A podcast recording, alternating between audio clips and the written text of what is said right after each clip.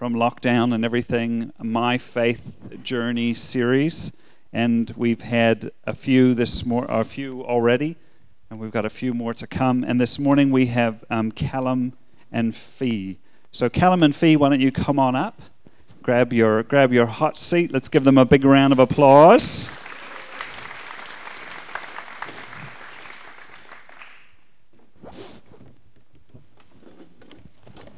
We've got to climb into our chairs. That's it. Now, um, yeah, you're right. Yeah, get settled in. They all they look pretty good, eh? I can see one smiling face. There we go. Yeah, Yeah, there's three. there we go. A few more. We're not on. Hey, so um, I just wanted to, to introduce Callum and Fee to you all. They're actually quite new to the area, especially by Warkworth standards. They're positively immigrants, really, by Warkworth standards. Um, and so, but, but, and it's one of the things that I really, of, of all of the couples that are, are going to be um, sharing in this series, these guys are the ones we know the least.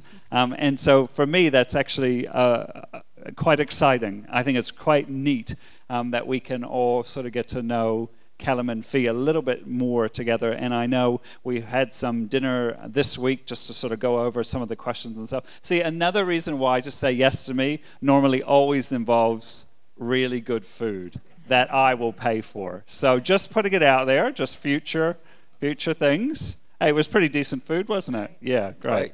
Um, and so, so really, it is it is just really for me personally a great privilege to sort of what what's going to happen, and these guys are going to share share their stories as well. But I thought, why don't you do um, maybe something, a little bit of something that we may not know about you, or something that you'd like to introduce yourselves a little bit to the rest of us. Okay, tēnā tātou katoa. It's great to be here with you. And I didn't know that about this place, that it, the meaning. So we moved here 10 months ago from Mangere Bridge down in the city. And um, we were happy down there, but Callum got a job in Warkworth. Um, we have got, um, well, I was born and raised in Wellington and then moved to Auckland. Um, grew up in Te Peninsula as a teenager. Woo! Yeah. Shout out for the Westies. Um, and um, I am the youngest of four children. My dad was a pastor, my mum was a deaconess. Um, and we have three adult children and two in laws and three mokopuna. Um, yeah. Okay, and you said I'm a funeral director and embalmer here in Warkworth with Jason Morrison. But I've also been a uh, scientist, a food technologist, a pastor, a teacher, quality control manager, and I speak Mandarin, as does Fiona. Um, but one thing you won't know is that I found this lovely woman here right next to me on Fitz- Fitzherbert Avenue in Palmerston North hitchhiking. Don't do that, people. 40 years ago. And that, wa- that was a good thing. The best pickup ever, right? yeah. And I've been telling him where to go ever since. Yeah, yeah, there you go. I love it. Perfect. Wonderful. Hey, so if you haven't been part of the series before, what I've done is sort of email these guys um, really some really big, open-ended kind of questions, just to sort of get their um, their thinking happening, and just sort of sort of which ones might spark a bit of um, like, oh yeah, that's a that's something that's definitely made sense. And so in our meeting together, we kind of um, sort of went over some. So we're going to kind of briefly go through some of the ones that. Um, you would have heard other people ask already, and then and then some new questions as well. And one of them that I always really loved is that idea, that sense of we've really one of the big whys behind this faith journey series is is really a pastoral care encounter that Angela and I had had with someone who was going through a really really difficult or is going through a really really difficult time, and the sense that they were feeling so guilty about feeling really angry and disappointed with God and it and it just it it broke my heart because I felt like God wanted your anger and disappointment, or you to bring your anger and disappointment to Him, is the most appropriate thing we could do. Do you know, in, in moments like that, and it was a it was a, a desire for us, or for, for as a church that we continue to lean into what it is to be a follower of Jesus or to outwork our faith journey in a really real way. And, and really, don't trust anyone who tries to tell you their faith journey or their story that doesn't include challenges and hardship. If it doesn't, they're honestly not worth listening to. Mm-hmm. Like that sounds really harsh, but it's really true that all of us are, are have a faith. If you have any length of time, your faith journey story is going to include hardship and challenge. And so, one of the questions we had on there was uh, describe one of the greatest challenges you face, and how has that challenge um, affected or influenced your faith journey? And I know, Fee, you've got you've got a great um, answer yeah. to that. Well, well, you both do actually. Yeah, yeah. we do. Um, I guess for me, there's been. I mean, I don't know about all of you, but I mean, leaving home at 17 and going to university was really hard. Um, and then getting married and getting used to living with another person was really hard. And having babies was, you know, the joys and, and sorrows and all of it. But um, probably more recently, though not really recent, but um, our brother in law was murdered. That was a big big thing for us. And at the time, I was reading the book The Shack.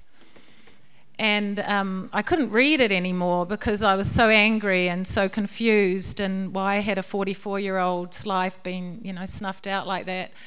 And even though we have the hope of eternity, there's so many layers to grief and everything. And um, then my best friend, just shortly after that, um, she died with a brain tumor. She had a 22 month journey with that, and she was 55. And um, there's just been other things, and I know some of the other people who've shared touched on those things, and those things really break you. And um, as you shared before, if you allow those unpleasant feelings, you say hello to them, and you you grow through those. So um, I guess that was a big big things for me. And you're in shock a long time, and um, I think what helped me um, about eight years ago was we, we were on Great Barrier Island, and Paul Young, who wrote the book The Shack, shared about why he wrote it and his insights. And and that really helped me because I was stuck in a point of unforgiveness, and that related to the fact of the perpetrator, the person who like murdered my our brother-in-law, and having to let go of the forgiveness and the desire for revenge, and um, the turning point, I guess, was that everyone is created in the image of God. And I knew about God's grace and everything, uh, but it was that personal, it's not for me to, to judge. Yes, there's consequences for every choice that's made, but to let go of that de- desire for revenge. And um, yeah, yeah.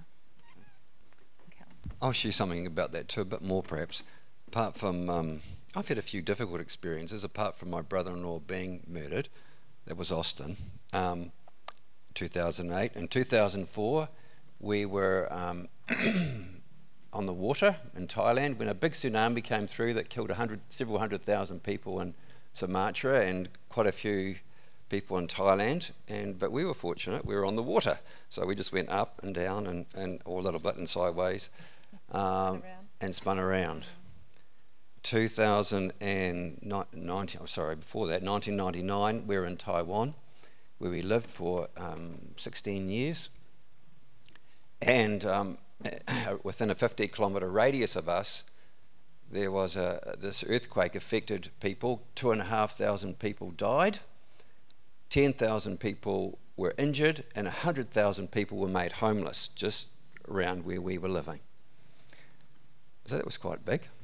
Um, and actually, as I this is an aside now, as I thought about that, I wondered why we were still living and uh, other people weren't. And I thought to myself, did God protect us? Then I thought, well, why didn't He protect those other believers, those other people, whether they're believers or not? And so I came to the conclusion, really, that He didn't, and particularly protect us. And I still don't know really what happened there. Um, but here we are still, so that's good. um, but something that actually, in many ways, affected me more deeply um, was even before that, back in uh, 1989. But, um, and I did, but I just want to give a little bit of background to this story because um, I was born in Southland, Gore, is where I grew up. Oh, some more, more South Islanders here. Good. yeah. Um, and that's a, a, and I had a wonderful experience at an Easter camp at Pukerau near Gore. Uh, and I just felt in a prayer time that God loved me. I just, just had this overwhelming experience that He loved me so much and accepted me. And, um, and I wanted to tell everyone about that. I wanted to be able to share that love with people. And probably because I was in this evangelical Presbyterian church that really encouraged missionaries, I thought, I'll, I'll be a missionary too and I'll share that love with other people. So, years later, um, after having married Fiona, we went to uh, what is now called Laidlaw College in preparation for missionary service. And um, one night I was sitting in the office where I was studying Koine Greek, trying to read the New Testament in that language, and I was crying, just just sobbing, um, because it still hurts, um, because our marriage was about to finish. Um, Fiona at that stage hated me, um, and and I didn't know what to do. I um, so I was crying, and that went on for some time, not just a few days, weeks. Um, I managed to do the exam a bit later, but but um, and pass it too. But that's an aside too. Um, and and I tried everything in our marriage. I tried to love her as much as I could, do all sorts of things that would show my love for her. But the more I did, the more she hated me, I think. And it uh, got to a point where actually I just felt like, um, even though I prayed so much that God would help, I just gave up. I said, Well, this is the end. I just said, There's nothing more I can do. It's like, it's almost like I died. Went right down, right down there into the pit. I didn't even know if God existed anymore. Wasn't sure. And gave up. I was still fighting. I said I was going to keep my children, because we had two at that stage.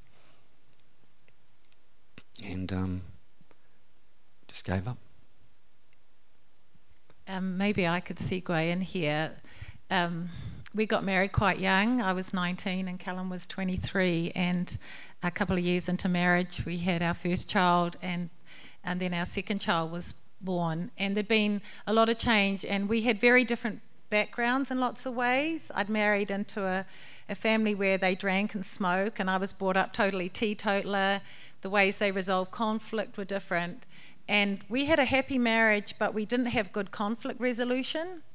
And so, what happened when Callum resigned from a very promising career as a food technologist, and I went back to work part time as a social worker at Green Lane Hospital, there was just a lot of stress, and stress can do, um, you know, harsh things. And um, so it wasn't, it was sort of a gradual thing where we grew apart, and we were good parents, but we just lost our friendship in the mix of it all. And I'm sure that resonates with a lot of you. And we were fortunate enough that we did get marriage counselling. We went to a beautiful um, Patrick, a beautiful Catholic man, who just told us, I'm not going to tell you that you have to stay married. He said, but I can give you some tools for your kete to help you. And so we're, we're fortunate. That was 31 years ago. Um, so I'm really thankful that I wasn't, wasn't I didn't get an instant love for my husband again. It was just a growing friendship, our, we got some tools to listen to each other, which is what we've been doing in growing healthy relationships. And we learned that stuff back then about really listening to each other. Um, I'm an ENF. Um, J, Callum's an ISTJ, if you know your Myers Briggs. We, we see the world through different lenses, so we can clash quite easily, even now. But um, we've learnt to respect one another and listen to one another. Um, yeah, so then we carried on at um, theological college for a couple more years, didn't we? We did. I just Yeah. want to finish off though. For me, that was a that was a death, but a resurrection came later. And life seems to be like that, doesn't it? Full of deaths and resurrections and cycles. Um, the wonderful that was probably the, one of the worst experiences in my life, but also the best because we learnt so much. I learnt so much about myself. I learnt so much more about Fiona as the years went by, and we discovered how to uh, how to love each other properly. Can I just say and- something and, else? And also, I, no, one more thing. I, I, one of the things I realised was that I was so judgmental, and and and um, now if I if I ever meet a couple that's going through any kind of problem, or if they, if they want to s- separate, I can totally understand why, and I'll never ever um, judge a, in a negative way a couple for anything like that. That was a that was a good growing thing for me. Just to be vulnerable here too, to, for you to understand, while we were going through this time of not getting on well, especially in the second half of that first year at Bible college, um, I developed some like romantic emotional attachments to other men I was working with. Nothing ever happened, but just to to say that you know you really have to guard your mind and emotionally. Um, I wish probably um, that I'd maybe gone to someone sooner and understood that it's okay to be attracted to other people, but it's what you do with it. And um, I guess my big push here is if you're struggling in an area like that and you're married and in a committed relation, do ask for help. Because there's nothing new under the sun, and you know, there's a myth of the greener grass. The grass always looks greener over the septic tank. Everyone's got their baggage, you know. So I just encourage you to, to go to someone for help, really. Yeah. I'm sorry, that's got to be the quote of 2020. Like, sorry.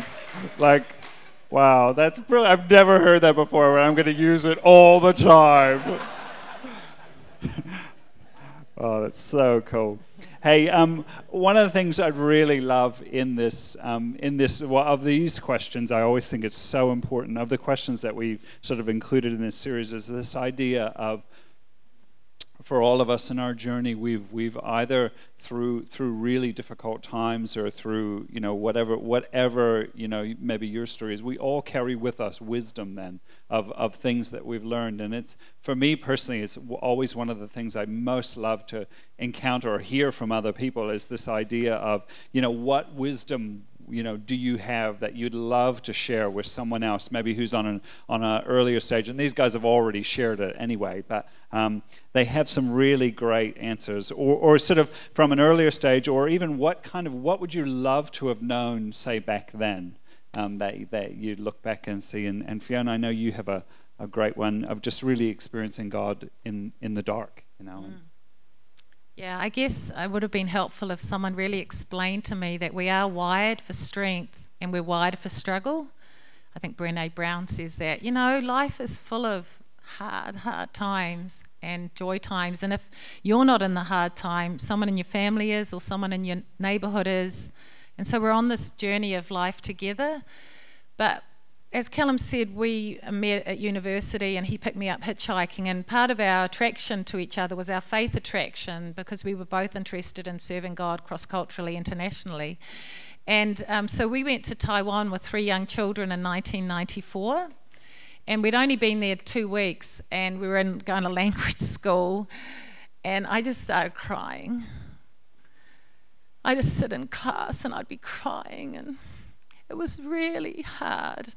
And basically, I entered a period of like real culture shock. And I'd been in Asia before. My parents had lived, lived in Kuala Lumpur for eight years and I travelled, but it's really different when it's like you've made this commitment for a length of time and you're living in this shitty house, this apartment, and this dog crap and bikes and there's cockroaches and ants, though you do get those in Mahurangi, I must say, but way more.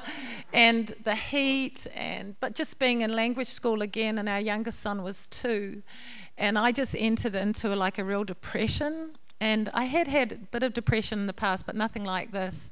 And um, we had good support around us. And I did use like medication for four years off and on to help me through that time. Um, from 94 to 98. And um, but what I learnt through that is, it was in the song this morning. Even when you don't feel it, God is with you. You know, and and um, at the end of Matthew, he says, "I am surely I am with you to the end of the age." And I, I'm a bit of a dreamer, bit of a romantic. But when I say dreamer, I do have dreams. And I did have a dream um, at that around that time of being in an aeroplane and all the turbulence and the bags were falling down, and just that scripture came to me, you know, I will never leave you or forsake you. So, whatever you're facing, to, to cling to that and not rely on your feelings, especially if you are a feeler.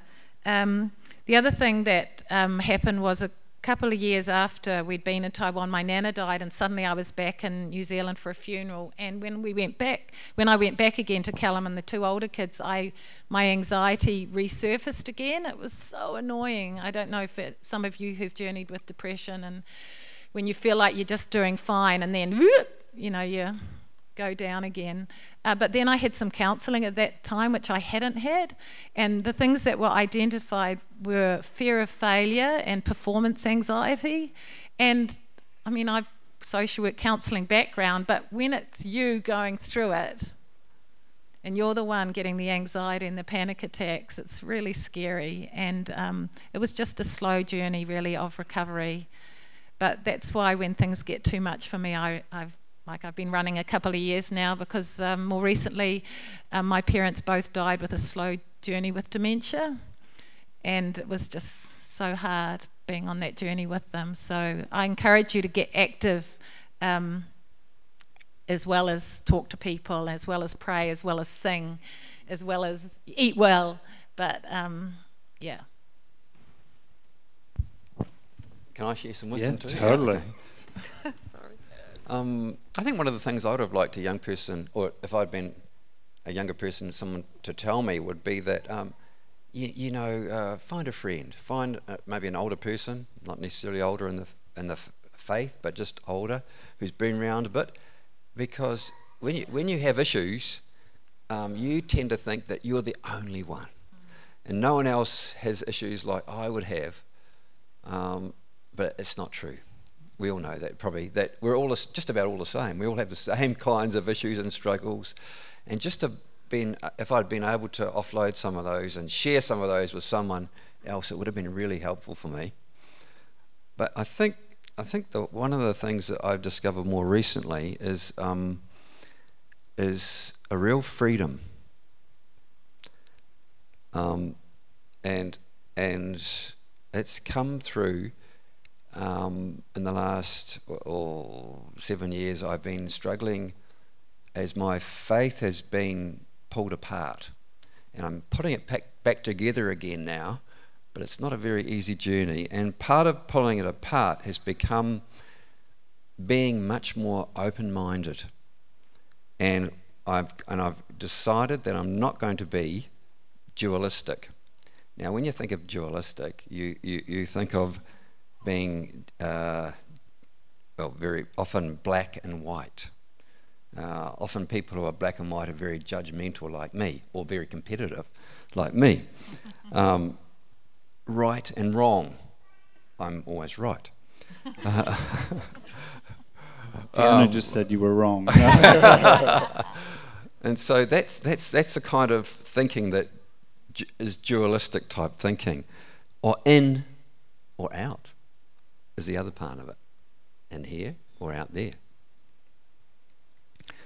Um, saved or not saved.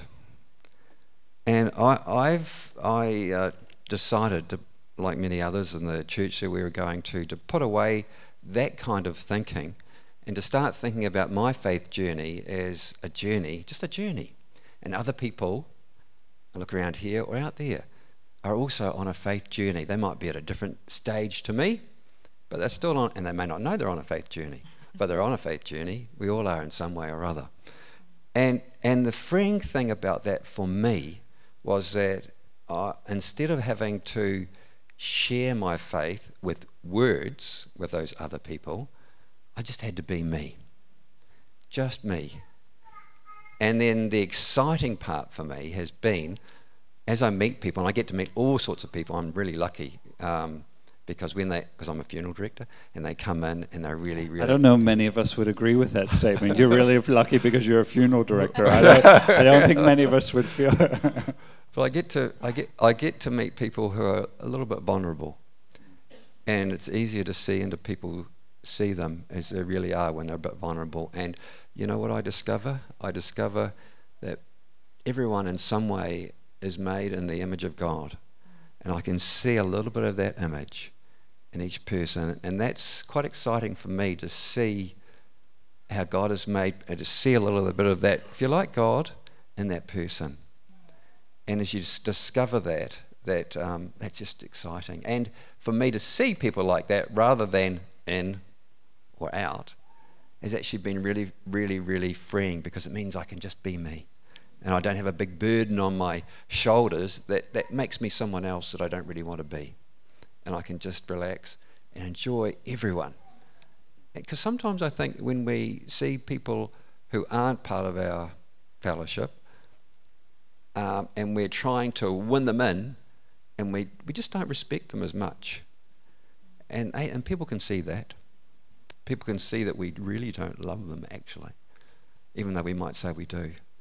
But when we respect each other and think that we're all, all the same in many ways, then we can really we can really love them, I think, and they can they can um, sense that, and in a way that is isn't that really preaching the gospel?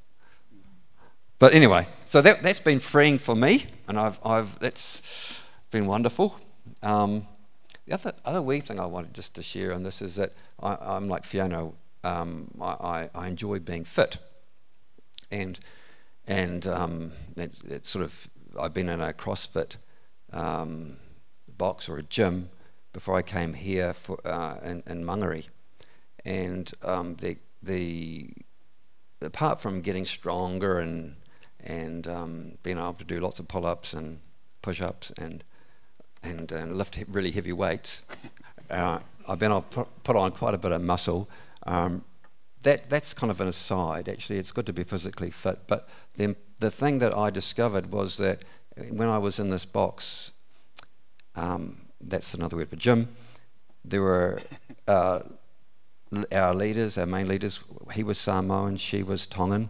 There were people from the Cook Islands, there were Maori folk there, there were uh, people from the Philippines, there were a few Palangis like me, we're all, and there were old people, not many, young people, there were um, people who were heterosexual. There were people who were homosexual. There were um, all sorts. And one of the good things about CrossFit is that you are encouraged to unconditionally accept everyone and to encourage everyone. And that's what we did. No matter who you were, you were accepted and encouraged in that place. It didn't matter what. Fa- oh, one of my favourite workout friends was a Scottish Muslim white man. Um, but no matter who you were, you worked, you, you, you, encouraged each other. And unfortunately, that, that particular box had to close. But and at the farewell, one of the um, um, one of the women from I won't say who she was, um, but she was from a different culture and a different sexual orientation to me. And she got up and she thanked uh, everyone because she'd been suicidal, and it was just that CrossFit box that had saved her life. Full of people who were encouraging and unconditionally accepting. And I began to think, was this my church? or is this church here? But then I thought, oh, that's dualistic thinking again, isn't it? One or the other. It's we're, we're, we're just we just we don't have to have church here. We we have we just who we are everywhere. And God, if you look hard enough, He works in all sorts of wonderful ways. All you have to do is look, and then you, then you can find Him. Mm. Wonderful. Thank you. Um, Fee, you, Fee um, had a wonderful. One of the questions I had put in, put in there was how 2020 had influenced your um, your faith, either your faith journey or particularly your practices. And Fee, you had a great um, practice that you sort of embraced right right at the beginning, wasn't yeah. it, of, lock, yeah. of level four? Um, so I was working as a foster parent social worker when the lockdown came down, and I worked from home for a bit. But then I realised I actually don't want to be a social worker, and I didn't renew my contract so that I could have more silence and listen more and be quiet. But I had a book out of the library. I get, you know, I have that Libby app where you can borrow books, and it was called Embracing Uncertainty by Dr. Susan Jeffers. She's written another good book called Feel the Fear and Do It Anyway, which really helped me when I was depressed in Taiwan. But um, the whole thing about, I mean, you don't need to agree with everything in the book, isn't that true? You read so many books and there's so much out there you can glean, though. But the whole thing about embracing uncertainty was to live at a point of more and wonder. I wonder if that will happen. Ah, I wonder. And it just sort of helped me because I know there were a lot of people that were stressed out by the lockdown. But I was, oh, I wonder when it'll end. And um, also, we just moved up here. Goodness me, Mahurangi Matakana to be locked down here, people. Seriously, you know? So much to be thankful for and grateful for. Um, so, that whole thing, too, and if you're a worrier, which I can be, um, when you find yourself worrying, she has this tip to say, okay, I'll worry about that tomorrow. And then when you get to tomorrow, say, well, I'll worry about that tomorrow. And then when you get to Wednesday, oh, I'll worry about that tomorrow. And just mentally switch it just and apparently when you don't ignore unpleasant feelings and you say hello to them then they don't keep sort of tsunamiing over you all the time you know so that was um, and also another book i just read was called the choice not the one by nicholas sparks though that's quite good too um, but the one by dr edith eva Eger. oh my she survived um, yeah, wow, seriously, so many gems in that book. And that's another thing we were talking about on uh, Wednesday night. You know, I see my faith a lot more like a big diamond and and um, Holy Spirit, Wairua Tapu, and God shining and, and turning, and I have a lot of aha moments. I never thought about it that way, you know. And um, there's a freedom when you are just not oh, I've got to do my quiet time, I've got to do my Bible study, I've got to get to church, I've got to tithe, I've got to evangelize. And I think I was someone who always felt I had to be doing those things. Well, they're good things in their own sense, but if that defines you, if that's what you think makes you good, hello, you are loved with a love that is beyond comprehension. And I, I just want to say that you are loved so deeply by God Almighty, Father, Son, and Holy Spirit. And I just want to encourage some of you that are so busy just to be silent, be still, and let God love you. I came back from my run this morning and I was just having breakfast in the kitchen, and a tui came and just was on the branch right there outside the kitchen window, just saying, Good morning, Fee and just that encouragement again that you are loved. And God's given us the big book of creation to speak to us as well as His word of truth. But then we have to be careful with His word of truth too, because it's written by real people in a real time and it's a collection of books, but sometimes we can take that out of context and Actually, in one of the songs this morning, we were singing, um, you know, John 3:16, "For God so loved the world that He gave His only begotten Son, that whosoever believes in Him should not perish but have eternal life." And we often don't go to the next verse. And God did not send His Son to judge the world or condemn the world. And that was Nicodemus who went in the night to Jesus, in the night, because he was scared of being seen. And that was a man who was a Pharisee, and they had a lot of rules, right? And I've had a lot of rules in my life and growing up as a Presbyterian minister's daughter and deaconess's daughter. And I just want to encourage you, and if you've got a lot of rules, you are not condemned. You are loved and you are not judged.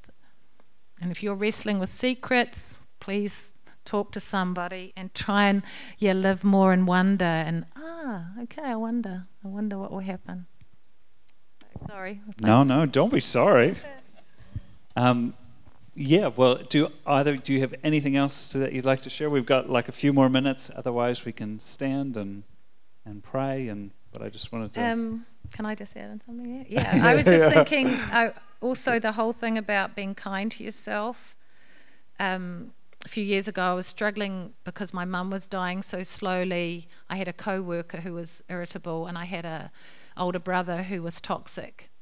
And I went to have some counselling, and my counsellor really encouraged me to to be a compassionate observer to myself and to be kind to myself. And she actually asked me, "What would you say to you?" Because I was beating myself up so much and condemning myself so much. So, um, and also just remember, you, you asked a question about what would you say to young people. Um, I wanted to say, if I wish someone had said to me when I was an awkward teenager with acne, that you're enough and you don't need fixing and you're welcome at the table of Christ, you know.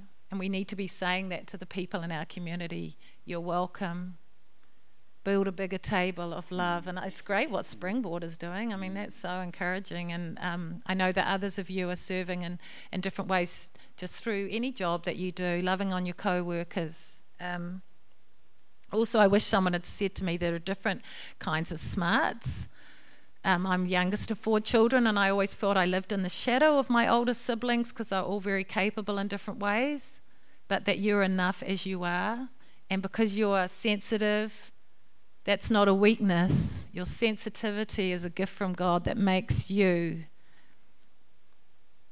uh, compassionate and empathetic, right? And we need compassionate and empathetic people in the world. And then people like Callum, who are more black and white, we need them as well because they keep people who are emotional, like me, in check.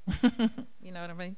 Um, also, I got a spiritual director who's just been amazing, Betty uh, Prose. Um, I don't know if any of you know her. And also, journaling's been a big thing for me. But if the grandchildren are staying and I don't get to journal, it's okay, you know. And I want to say that to the young parents, especially if you've got kids and you're interrupted and you get broken sleep, and we do as grandparents now, helping out. You know, it's okay, and you're just you're just caring for your kids by and giving them a break, and that's that's as unto God too through loving. Do you want to add anything? No? Okay. You're good. you have you have a minute. no. no. Um, one, one, just one thing briefly then is um, I like to try and practice practice remembering that God's with me because sometimes I forget. And one of the ways I do that is if I'm out running and I come across a beautiful view out here, I just keep on looking at that view and thinking, like I'm in nature. God's here. God's with me. And or if I'm doing the dishes like, you know, Brother Lawrence, um, you know, practicing that God is God's with me, even even in those mundane tasks. One of the wee things I try and do is sometimes we, we say grace or give thanks at meal times. Sometimes we don't. I'm, I'm not, I, you can do whatever you like. But one of the one of the things that I try and do is, is not so much give thanks, but just think, oh, mealtime, God. So, you know, as, as you enter into prayer, you're obviously praying to God, but it's another ch- way of reminding myself that God's here. God's here. He's always with me.